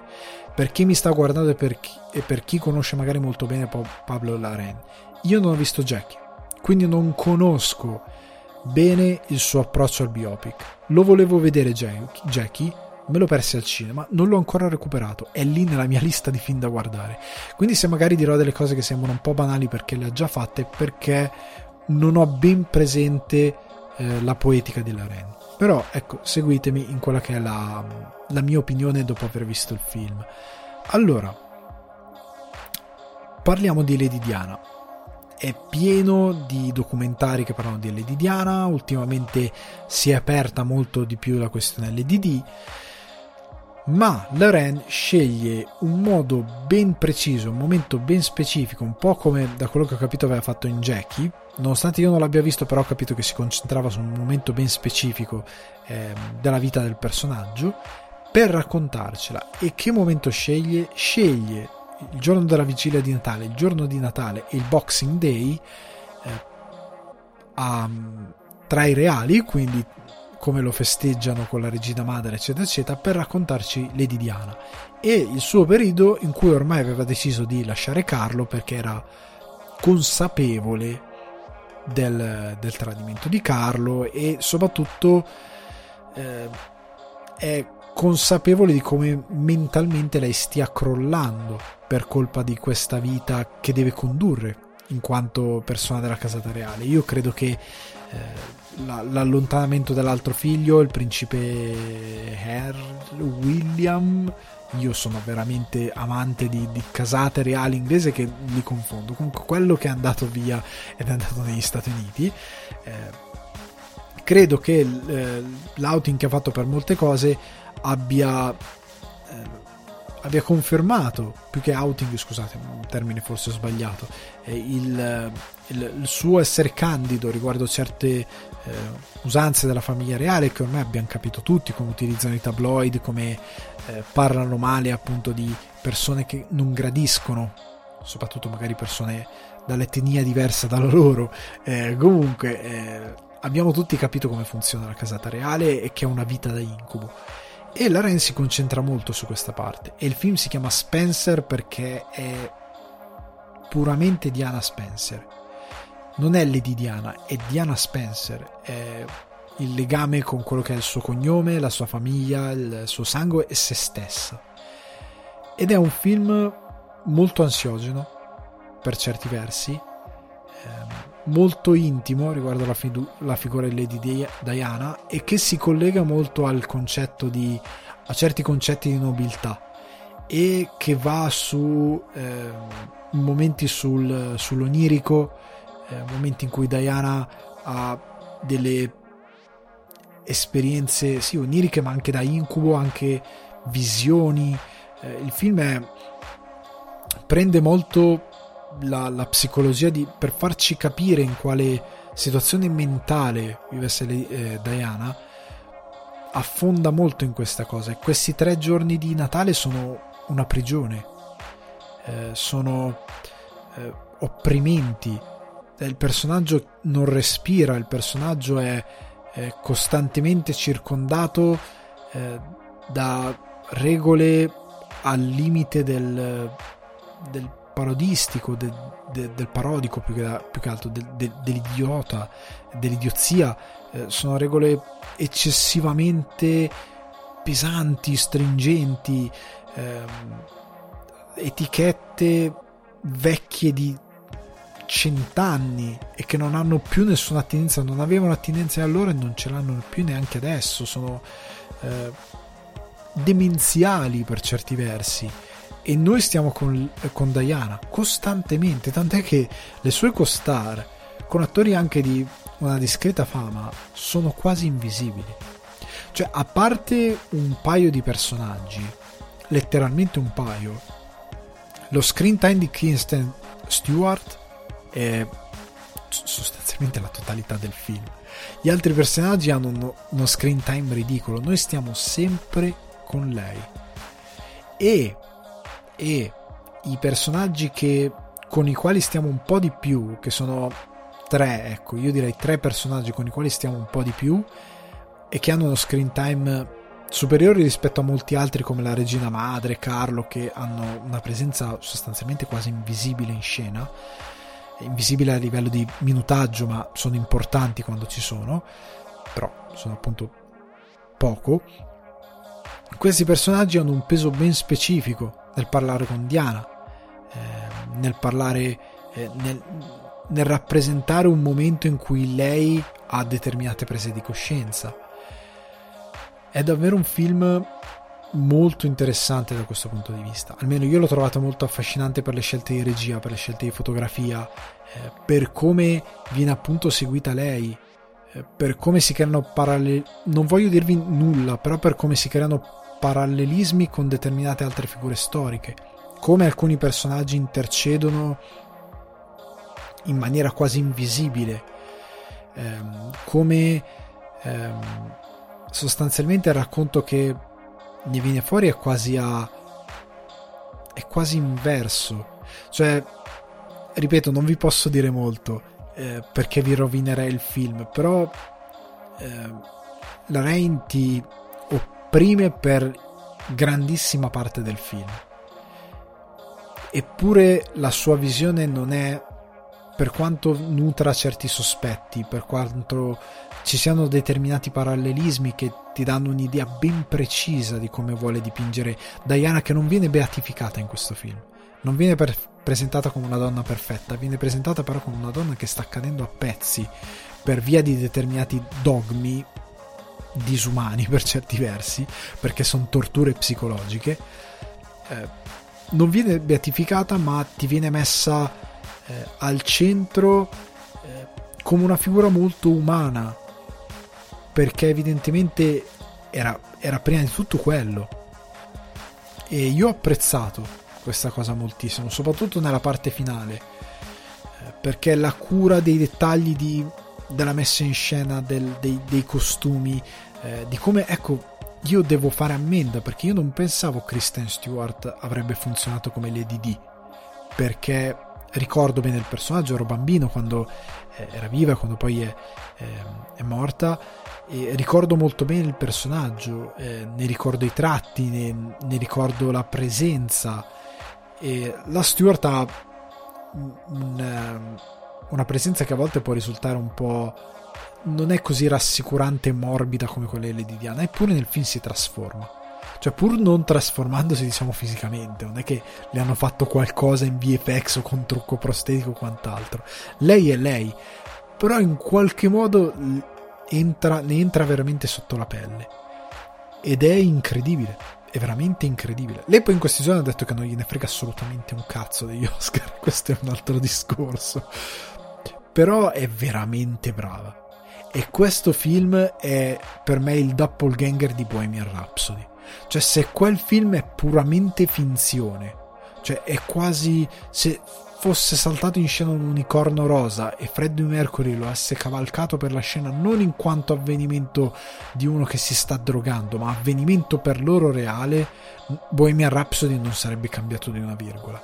Cioè sarebbe stato quel, quella scena con l'unicorno si sarebbe inserita alla perfezione perché è tutto mistificazione di un personaggio che non era così e di eventi che non sono andati così. Um, Spencer invece per quanto vada in certi casi nell'onirico, per quanto si prenda determinate libertà narrative a livello eh, di, di, di, di poetica, riesce a essere però molto vicino a raccontare Lady D, a raccontare quantomeno chi era e cosa stava subendo a un certo punto della sua vita, perché è un'istantanea di un momento ben preciso quindi è un film che vi consiglio assolutamente. Quando uscirà al cinema andatelo a vedere, preparatevi un po' a soffrire perché è un po' ansiogeno per certi versi, è un po' opprimente, però è un gran bel film e vi darà un'idea eh, non vittimistica, eh, non eh, superficiale di Lady Diana, ma un'idea molto ehm, accurata, aggraziata e molto intelligente soprattutto. È così che si può raccontare eh, un biopic senza andare nella mistificazione più totale. Ecco, io lo vedo così. Infine, dopo Spencer, che è secondo me uno dei film de- dell'anno, strappare lungo i bordi.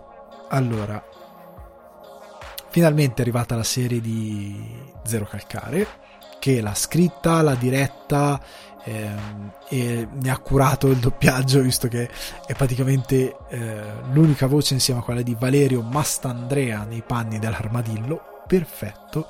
Io devo complimenti totali e unici a Mastandrea che è perfetto. Non dici no è stato bravo. No no è perfetto. Ha dei tempi comici nel recitare le battute di Calcare che sono da masterclass, sono veramente perfetti. E non, non vi ripeto alcune cose semplicemente perché perché porca miseria sono spoiler per chi magari non l'ha visto però magari ne parliamo in live lunedì alle 21.30 ne possiamo parlare in live eh, di certe cose che ha, mi hanno piegato. Però veniamo all'opera in sé per sé. Allora per me è un po' difficile parlare di strappare lungo i bordi.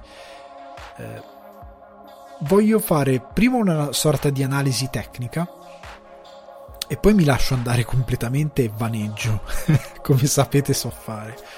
Eh, allora, partiamo dall'analisi tecnica.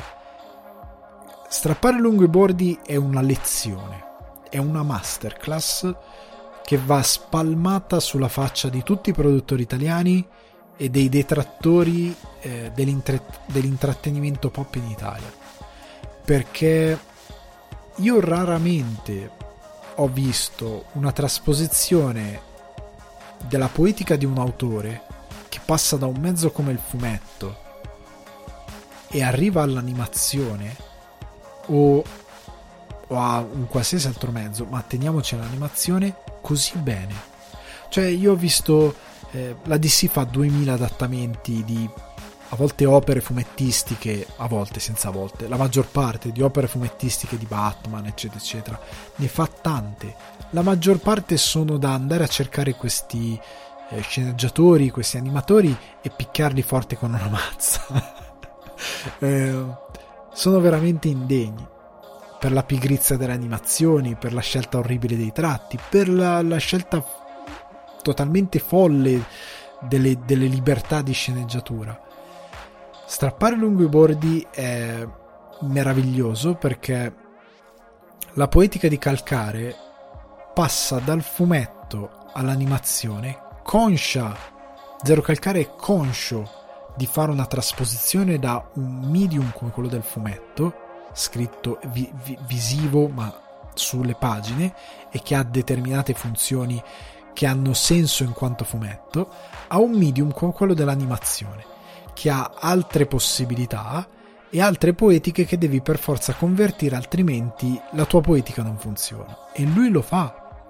Lui sfrutta l'animazione per amplificare quella che è la sua poetica, non per fare una trasposizione uno a uno.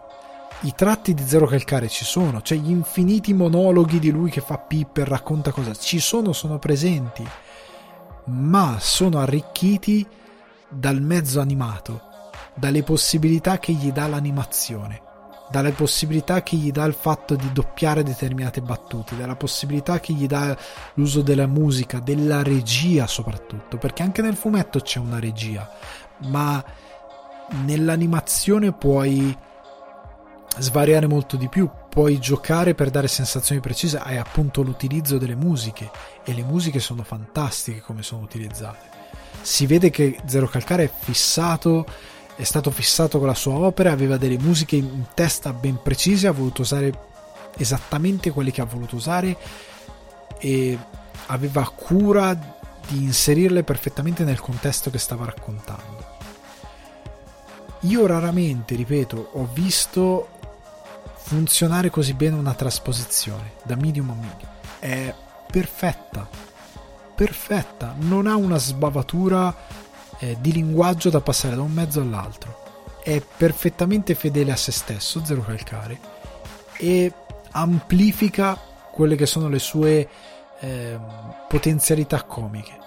Oltre al fatto che il suo tratto sarà perché lui è appunto è stato direttamente coinvolto nella produzione regia e quant'altro, è rispettato alla perfezione ed è ricchissimo anche in animazione è pieno di eh, marche che giustamente sono parodizzate perché in un cartone animato, eh, è pieno di eh, film e citazioni di cose che lui ha sempre citato nel fumetto a livello pop e che ar- arrivano anche qua, anche il fatto che si sia lui ha come sfondo del cellulare una vignetta di Michael e Mirko. Tutto il tempo. Eh, a, a, un certo punto si vede un tizio con la maschera di Panda Piace è strabordante di omaggi ai fumettisti italiani, alle cose che gli piacciono, ehm, alle, sue, vabbè, alle sue influenze pop proprio come nei fumetti. E Calcare fa eh, tutto questo sotto steroidi perché ha il potere dell'animazione che è bellissima, che funziona alla grande. E la cosa in più, il miglio in più che poi fa è che ehm, quando va alla scrittura, se voi conoscete Calcara Menadito, cioè se avete letto la profezia dell'armadillo e tutti i vari eh, libri che ha pubblicato, anche le recensioni che ha pubblicato online, eh, i reportage per internazionale, se voi avete letto tutto, se avete visto anche i cartoni che faceva durante il lockdown o qualsiasi cosa, eh, ritroverete alcune cose. Lui ha utilizzato eh, il sistema narrativo, non è uno spoiler, di La profezia dell'armadillo per, questo, eh, per questa serie animata. E per quanto voi riuscirete a intravedere certe cose, è incredibile come Calcare riesce a farvi ridere comunque. Io sapevo già certe cose, ho riso comunque. E soprattutto è incredibile come il suo modo di raccontare ti logora dentro piano piano finché non arriva un climax in cui ti uccide. Cioè, la parte, gli ultimi due episodi eh, di questa serie sono sei episodi da 15-20 minuti in uno. Ti uccide emotivamente, ma perché ha una costruzione eh, davvero intelligente di come ti propone la storia, di come alterna commedia e dramma, di come alterna ehm, i suoi pipponi comici a delle riflessioni ben più eh, legate a una generazione di non raccontati.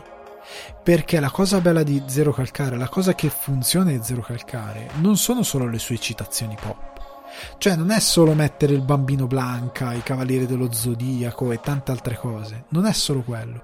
Calcare funziona perché in un presente dove ci sono intere generazioni, la mia, che è una generazione di ignorati assoluti, quindi tutti gli over 30, e anche quelli che ci sono prima, che sono anche le nuove generazioni per certi versi sono degli ignorati rispetto a intrattenimento e molto altro, arriva Calcare che invece improvvisamente te li racconta e lo fa eh, con un'intelligenza, con una grazia, con uno spirito comico, con uno spirito dissacrante e con un'onestà. Hemingway diceva la scrittura buona è la scrittura onesta. E Calcare è onestissimo in quello che racconta, non prende mai in giro il suo pubblico, non prende mai in giro chi lo legge e nel suo raccontare i non raccontati eh, dà un valore enorme alla sua scrittura, alle cose sulle quali ragioni. Strappare lungboardi è il dilemma di un'intera generazione, è il dilemma eh, di chi ha 34 e qualcosa anni come me, di chi ne ha di più, eh, di chi si avvicina verso i 40, di chi sta magari eh, per certi versi crescendo perché è comunque un certo dilemma eh, sociale che è comunque presente all'interno di strappare lunghi bordi e che se, fa sempre parte della poetica di Zero Calcare è ancora presente, è ancora problematico per il e, e lo sarà per diverse generazioni. E Calcare racconta quello meravigliosamente e nel fare tutto questo, perché dà una lezione e dà uno schiaffo a certi eh, produttori che non riescono a vedere? Perché senza Netflix questa cosa non sarebbe probabilmente mai nata. Perché dà uno schiaffo? Perché fa capire come, prima di tutto, l'animazione non è una cosa per bambini, è una cosa che si ripete all'infinito. Bojack Horseman, questo strappare lungo i bordi, Arcane, che è molto adulto in molte tematiche. L'animazione non è una cosa per bambini, l'animazione è un mezzo per raccontare storie. E come si diceva prima con manga e anime, a volte è il mezzo migliore per raccontare quelle storie. Ehm, in questo caso calcare fai animazione per sempre, cioè continua a fare animazione oltre ai fumetti, continua a fare animazione, se ti vai di fare solo animazione va bene, perché a livello di regia, a livello di cura dell'animazione in sé per sé, a livello della scrittura, eh, come ut- vengono utilizzate le musiche, come viene utilizzata la regia, siamo a un livello veramente altissimo.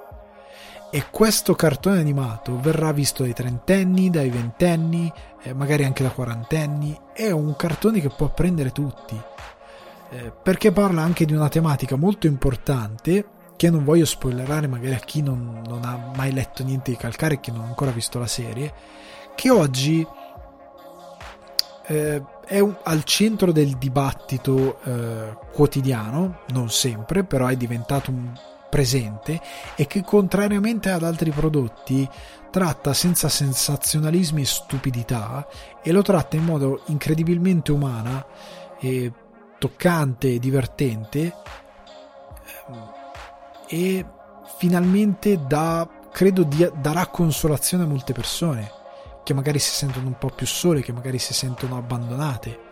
E questo, quest'opera, stavo per dire prodotto, ma è giusto chiamarla opera, di Zero Calcare che è strappare lungo i bordi, fa vedere prima di tutto che l'animazione ha una sua funzione ben specifica che può essere molto potente, che può arrivare a moltissimo pubblico e che non è un mezzo da sottovalutare. Seconda cosa è che l'animazione non deve essere solo per bambini, che quindi chiunque abbia trasformato Ratman in quel cartone super edulcola- edulcorato e strappato di qualsiasi poetica di Leo Ortolani per fare una cosa che non c'entrava niente. Netflix, vai dalle Ortolani, ti prego, fai qualcosa. Fagli fare un cartone anche a lui. Perché abbiamo bisogno di avere questi autori che non solo hanno una poetica molto forte, come Ortolani o Calcare, ma che parlano comunque a qualcuno. Perché tornando su Calcare, l'idea che lui parli e sia un paladino dei non raccontati è molto importante. Eh, il, il, il, l'idea di produrre anche questo, eh, questo cartone animato io ho visto l'altro giorno che c'è un articolo è arrivato un articolo su IndieWire cioè è arrivato perché Netflix è internazionale, quindi in tutto il mondo. E lo hanno gradito. E lo hanno gradito, ripeto, perché ha bella scrittura, è ottima animazione, è consapevolezza del mezzo. Anche il fatto, ecco, io nutrivo questa cosa sul fatto che lui doppia tutti, eccetto l'armadillo. Ma questa cosa, come pensavo all'inizio, in verità non stufa perché prima c'è una ragione ben precisa di, di, di, messa in scena. Come ho sempre detto, lui è lui che racconta le cose, quindi è lui che fa le voci dei personaggi, perché è lui che ti sta raccontando qualcosa. E questa cosa è, è messa anche in scena in una maniera intelligente rispetto al, all'animazione come mezzo. Eh, però ti dice anche eh, la logica che lui attua per produrre questo questa operazione perché poi a un certo punto succede qualcosa che cambia un po' le carte in tavola e Calcare apre a qualcosa di diverso. Questa produzione, questa opera sta facendo vedere come investire in certe idee sia fondamentale perché crea dei capolavori, perché questo è un capolavoro, perché come dicevo prima è arrivato negli Stati Uniti e credo potrebbe avere un grosso seguito di fama, perché Zero Calcare comunque ha portato eh, lui è andato al Comic Con, cavolo, fi- perché i suoi fumetti sono venduti anche oltreoceano, sono venduti anche in Francia, sono venduti in tutto il mondo. Lui può seriamente arrivare a un grande pubblico perché la sua eh, poetica, il suo messaggio è talmente universale ed è talmente eh, rispettoso ecco, dell'intelligenza del pubblico perché non lo svilisce, non lo svilisce, perché lo rispetta, perché racconta qualcosa di onesto e reale, che dà veramente una lezione a molti altri. Cioè in un panorama dove eh, le produzioni a cartone animato eh, sono per certi versi arenate su produzioni magari demenziali che magari a me piacciono anche ma sono un po' proto, proto Simpson, South Park e molte altre cose che sono arrivate dopo in uno scenario in cui eh, l'animazione in Italia, ecco, non si riesce a raccontare la verità su determinate eh, persone, su determinate generazioni che fanno parte del quotidiano. Strappare lungo i bordi è quello che serviva e che racconterà nel mondo eh, determinate cose con le quali molti ci si potranno ritrovare ma che allo stesso tempo eh, racconterà um, uno spaccato sociale del nostro paese. Farà entrambe le cose e funzionerà benissimo per entrambe le cose. Cioè, per la prima, strappare lungo i bordi, sì, ambientato a Roma, è perfetto, può essere capito da dei ragazzi italiani, ma può essere capito alla perfezione da un ragazzo di, cosa ne so, del Wisconsin, per quello che racconta su molte vicende personali di Zero e dei suoi comprimari oltre al fatto che l'idea di strappare lungo i bordi è quello che io ho sempre chiamato il compitino e che è una cosa che avvilisce tantissime persone e non lo sanno che sono avviliti da questa cosa e io credo che possa aprire gli occhi a molti. La cosa per chiudere che io ho apprezzato molto, ripeto, è pur conoscendo tante opere di Calcare, sono rimasto colpito, mi ha fatto ridere, mi ha commosso eh, sto ascoltando le canzoni di Giancane da due giorni eh, e soprattutto mi è rimasto. Cioè, nonostante io conoscessi benissimo la poetica di Calcare, mi è rimasto. Nonostante io avessi intuito dove andasse a parare la serie, eh, continuo a pensarci, mi continua a tornare in mente ed è più di quanto si possa dire di moltissime opere che sono lì, le guardi una volta che le finisce, tipo The Truman Show, cambi canale e non te ne frega niente, non ti lasciano niente. Bello, bello, sì, dopo ci vado a litigare con qualcuno su Facebook, però cambio canale, ma sti cazzi. Cioè, calcare no, calcare ti rimane, cioè è una cosa che la vorresti abbracciare, cioè la tieni lì con te. Ed è una potenza che non ha nessun altro cioè che hanno pochissimi altri nel mondo, non in Italia, nel mondo.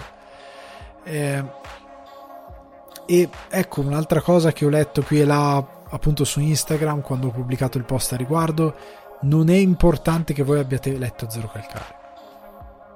Voi potete essere completamente orfani, lo guardate e siete a posto così.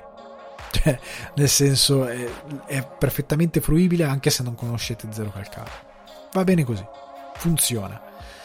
Eh, quindi io chiudo dicendo che Strappare lunghi è forse mm, l'opera d'animazione, una delle migliori opere d'animazione di Netflix, una delle migliori opere d'animazione dell'anno, una delle migliori opere mai realizzate in Italia. Cioè, in Italia con Netflix di sicuro, ma in Italia in generale, cioè parlando di mezzo pop, di una comunicazione che non ci si vuole fare perché eh, non si vuole fare, non ci si vuole fare, non si vuole fare perché fino all'altro giorno ho visto poster di un film eh, scappo e apro un ciringhito, una cosa del genere. Mio Dio, cioè, un, un presente che ancora produce questa cosa. Un'opera come quella di Zero Calcare è fondamentale perché parla a qualcuno di vero che esiste. che è un corrispettivo nel mondo reale, ok? E che non è una figurina, uno stereotipo o comunque il solito, eh, chiamiamolo boomer, che continua a, a essere eh, leccato da qualsiasi mezzo di informazione, da qualsiasi racconto pop, perché continua a riferirsi a lui, continua a parlare di gente che divorzia, di gente che vuole scappare a aprirsi il ciringhito eh, e non parla a intere nuove generazioni che sono lì e si sentono ignorate. E nel panorama delle opere italiane questa è la prima, una delle poche opere oneste che ricordo da sempre. Quindi ragazzi, se non l'avete visto, strappare lungo i bordi è essenziale sono appunto, ripeto, 6 puntate da 15-20 minuti l'una, quindi ve lo sparate veramente in una sera, ve lo sparate tutto. E quando ve lo sarete sparati ve lo vorrete risparare da capo per quanto è bello e per quanto magari vi colpisce per diversi aspetti eh, narrativi, per diverse battute, sono delle battute che io mi andrò a vedere in eterno perché sono troppo belle. E ripeto, Mastandrea cioè, le, le, ha, le, ha, le ha recitate alla perfezione e ragazzi, cosa vi devo dire? Io non ho mai visto eh, un'opera italiana che mi ha conquistato così tanto a livello di animazione, ripeto, anche live action, da sempre. Non mi era mai capitato di essere così tanto preso ehm, e, da, da, e di, di vedere uno spiraglio. Ecco, nel discorso che si faceva prima di cose che dicevo non succederà mai, questo è uno spiraglio nella nebbia. è uno spiraglio di luce nella notte, veramente un faro, di una cosa che non credi possibile che in qualche modo è diventata possibile. Quindi ragazzi, io con le recensioni chiuderei qui. Eh, chiudo qui anche quella che è la puntata del podcast, quindi anche questa puntata fatta di cuscinate chiacchiere da Played si conclude. Vi ricordo che potete sostenere il progetto su buymecoffee.com slash sul divano di Ale, che potete seguirmi su Twitch lunedì alle 21.30 e si organizzeranno anche altre twitchate tipo sto portando Half-Life 2 eh, quindi godrete di sessioni di gameplay e il lunedì alle 21.30 Cima Serie TV e fumetti. Eh, vi ricordo che potete seguire o recensire sul divano di Ale su Spotify dove c'è la campanella attivabile per avere la notifica per ogni volta che esce una puntata, iTunes Apple Podcast, Google Podcast, Deezer, Amazon Music e Budsprout. Vi ricordo che sono anche su YouTube dove si sono eh, estratti vari ed eventuali e che arriveranno diverse opere originali nel corso del mese di dicembre e di gennaio. Io vi do un caloroso saluto e ci vediamo alla prossima, ci sentiamo alla prossima. Ciao!